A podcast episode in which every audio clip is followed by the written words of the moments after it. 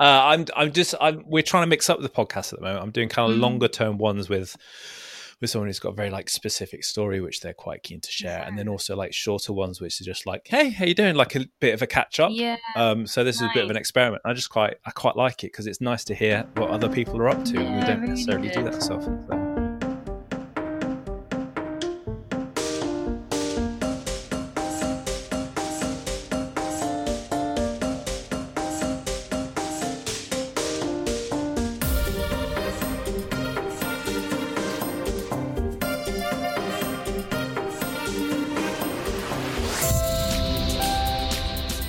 This is No More Water Cooler conversations on self employment and mental health. And this week, we caught up with Pip Rosen, a creative copywriter and editor, on her very first day as a full time freelancer.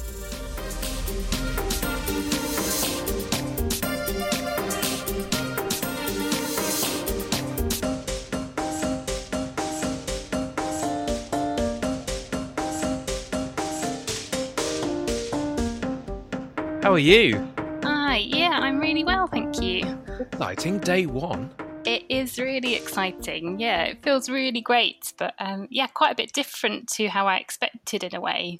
So I've been working from home for about seven years now and doing bits and pieces of freelance projects um, right. along the way. So in a sense, it shouldn't be so different, but it does feel different just being out off on my own. Um, yeah, it feels kind of very real, scary, exciting, um, in a good way, and yeah, just that sense that yeah, I'm off on my own now. A whole mix of emotions. What what is it that you were expecting, and and why do you think it's so different?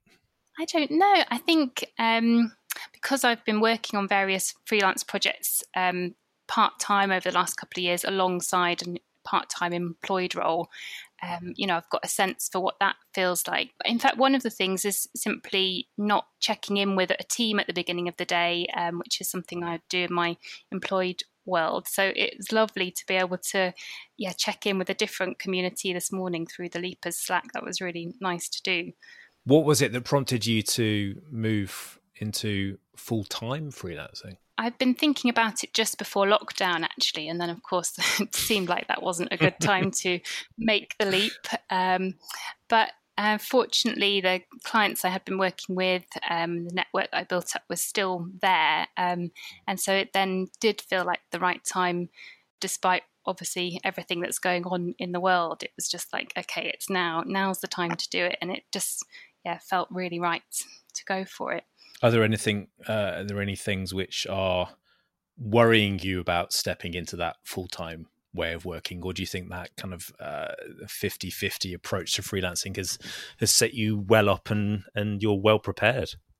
Yeah, I think it has set me up really well, and I think that would you know that's something I'd recommend for anyone thinking of doing it. Actually, is to try it out first, see if you can do a few freelance things on the side um, to get a feel for it and build that network up a bit. It means I'm starting this week with already some projects underway and some meetings in the diary. And so it's not just a completely blank page in front of me, which feels quite reassuring. And also, yeah, I made sure to do the sensible thing and build up that few months of living expenses and savings before I began. Although I did think I'd have to start my week making use of that because I was out for a a countryside ramble with friends on Saturday, and before we'd even set out, I tripped into a pothole near the car park oh, no.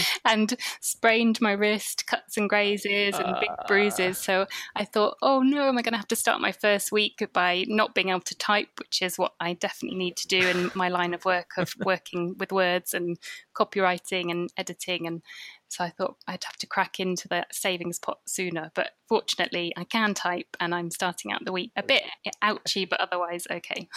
is that um, not having that team to check in with? Is that something which you thought about before moving into the leap? And do you think it's something that's going to be a challenge for you? Yes and no. So um, I've been working from home for about seven years now, anyway, so that feels familiar. And not having, um, you know, the hustle and bustle of the office around me feels familiar, although I have used co working spaces in that time and really enjoyed that.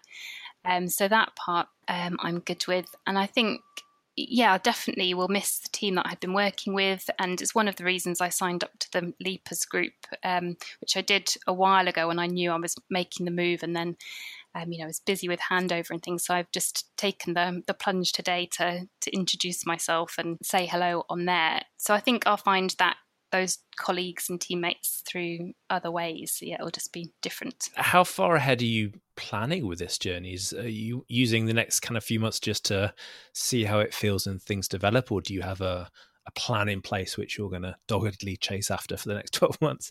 A mix again, I think. Yeah, a bit of both. So I've got some things in the calendar kind of into next year, and the next couple of months, fortunately, yeah, are kind of booked up, which feels amazing and unexpected. I didn't imagine that I'd be starting the journey out in that way.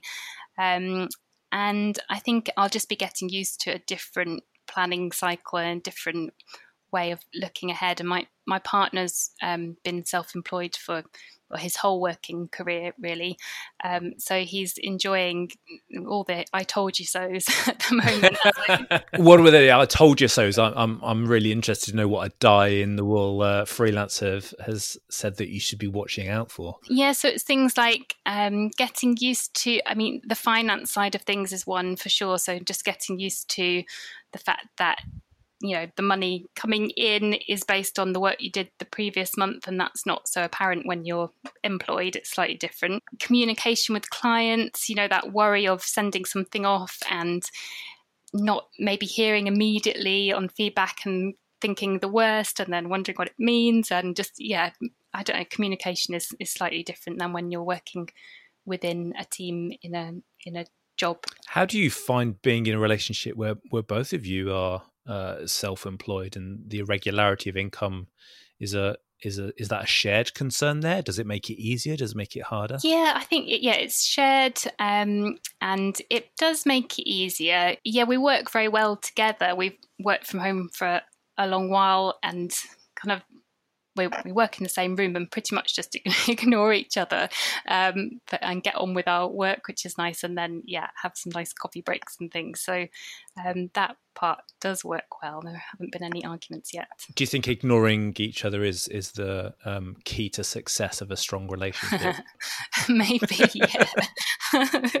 Perhaps that's it. There is something quite interesting, though, isn't it, about that respecting each other's boundaries and spaces when you do need to work. I think mm. it's probably uh, something that a lot of people who were forced to work from home in the last couple of months have have come up against that. Oh, I need I need to do a call or I need to be on the phone. And I need some silence, and it's not something that a lot of couples are necessarily used to having to do. No, that's true. Yeah, and I think yeah, it it can depend on the space that you've got. We're fortunate to have a room where we can um, work in. You know, it's our, our studio office space, so able to use that and then shut the door at the end of the day. Um, although, yeah, I've just changed spaces now actually because I needed to come out of the room I was in because that's being used. So, yeah, it's a bit of um, hopping around the flat to find a good place to to do a call from. Is there anything which the last few months in lockdown with COVID has has taught you that you're going to fold into your uh, full time freelancing ways of working? Definitely um, more connection. Actually, I've I have really noticed, you know, that the importance of yeah making connections with people seeing friends um, for coffee whether that's on zoom or in real life now and um, i'm an introvert at heart so i didn't think i'd you know need that or miss that um, as part of lockdown but i really appreciated the times when i've been able to have a zoom coffee with a friend or yeah now go out and see people and and just connecting with other freelancers. So joining Leapers group, and um, I'm part of a group so called Career Curious, which has been really lovely to have that community over the past little while. And and what if you had an ideal project drop in your lap tomorrow? What kind of work would that look like? What's the brief that would make you go, "Oh, I don't care what the day rate is. I'm doing this."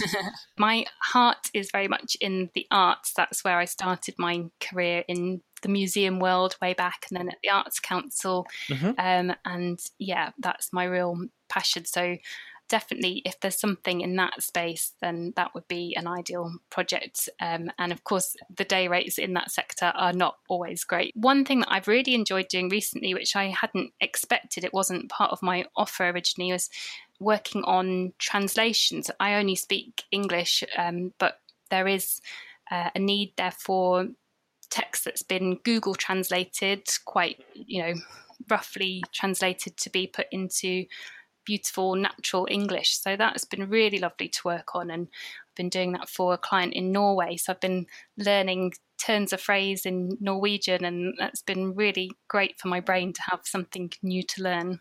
How are you finding um, work coming to you? Is that through word of mouth? Is, are you advertising on platforms? How are you how are you doing the marketing and promotion side of stuff? Yeah, it's all been through word of mouth, which is fantastic. Um, and people sort of told me that you know your first project will come from somebody you know, and then they'll tell somebody else. But I didn't really believe that would be the case. In a way, I thought I would need to do quite a bit of marketing and um, putting myself out there. But so far, it has been just through word of mouth, and clients I've worked with have recommended me. And every time I've started to do a bit of marketing, before I've actually kind of hit send on anything, something has come in, which has meant that I've been able to to not have to do that yet. Goes to show just how important that that network and and kind of constantly building contacts sides of stuff is. How how as an introvert do you struggle with that? I do yeah. I, so the first thing i did today or my first morning was to do some social media posts about you know here i am it's my first day.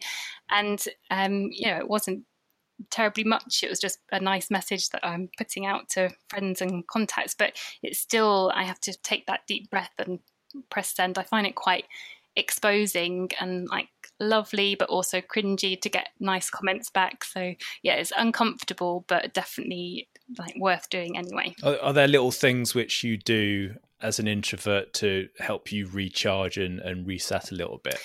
Yeah um a lot of reading. I've really got back into reading recently um which I've missed. I've sort of you know, I've done less and less of that. I studied English literature at uni, so obviously read a lot then. And then over the years have kind of read less and less. I think, you know, just that rewiring of our brains through social media has happened to me as well. Yeah. Um, but that has been a lovely escape and yeah, way to recharge because it's very much, yeah, just me and that book. What's on the top of your uh, book pile at the moment? I'm sure you have a pile of, of books sitting next to your bedside. I do. looking at mine at the moment. yeah, there is a very big pile. And actually, my grandparents are preparing to move house. So um, I've had a lot of hand me down books from them. Oh, fantastic. Um, which is great. Yeah. And uh, lots of poetry books because I wrote write poetry as well. So um, I've been enjoying reading a lot of poetry recently and and they've been kind enough to give me some of their precious copies. Pip, it's been great talking to you today. Best of luck with the rest of your journey, and thank you so much. And so have, nice to talk to you. At all, have a great rest of the week. You too. Thank you. This was No More Water Cooler, a podcast from Leapers, supporting the mental health of the self employed. If you're looking for a community of peer support, tangible resources, and content that helps, or just fancy a cup of coffee with a friendly group of people, join the Team for People Without a Team at www.leapers.co or search Leapers Community. Our production assistant is Stephanie Resort. Our title music was composed by Matt Dobson, and I'm Matthew Knight. And until next week, work well.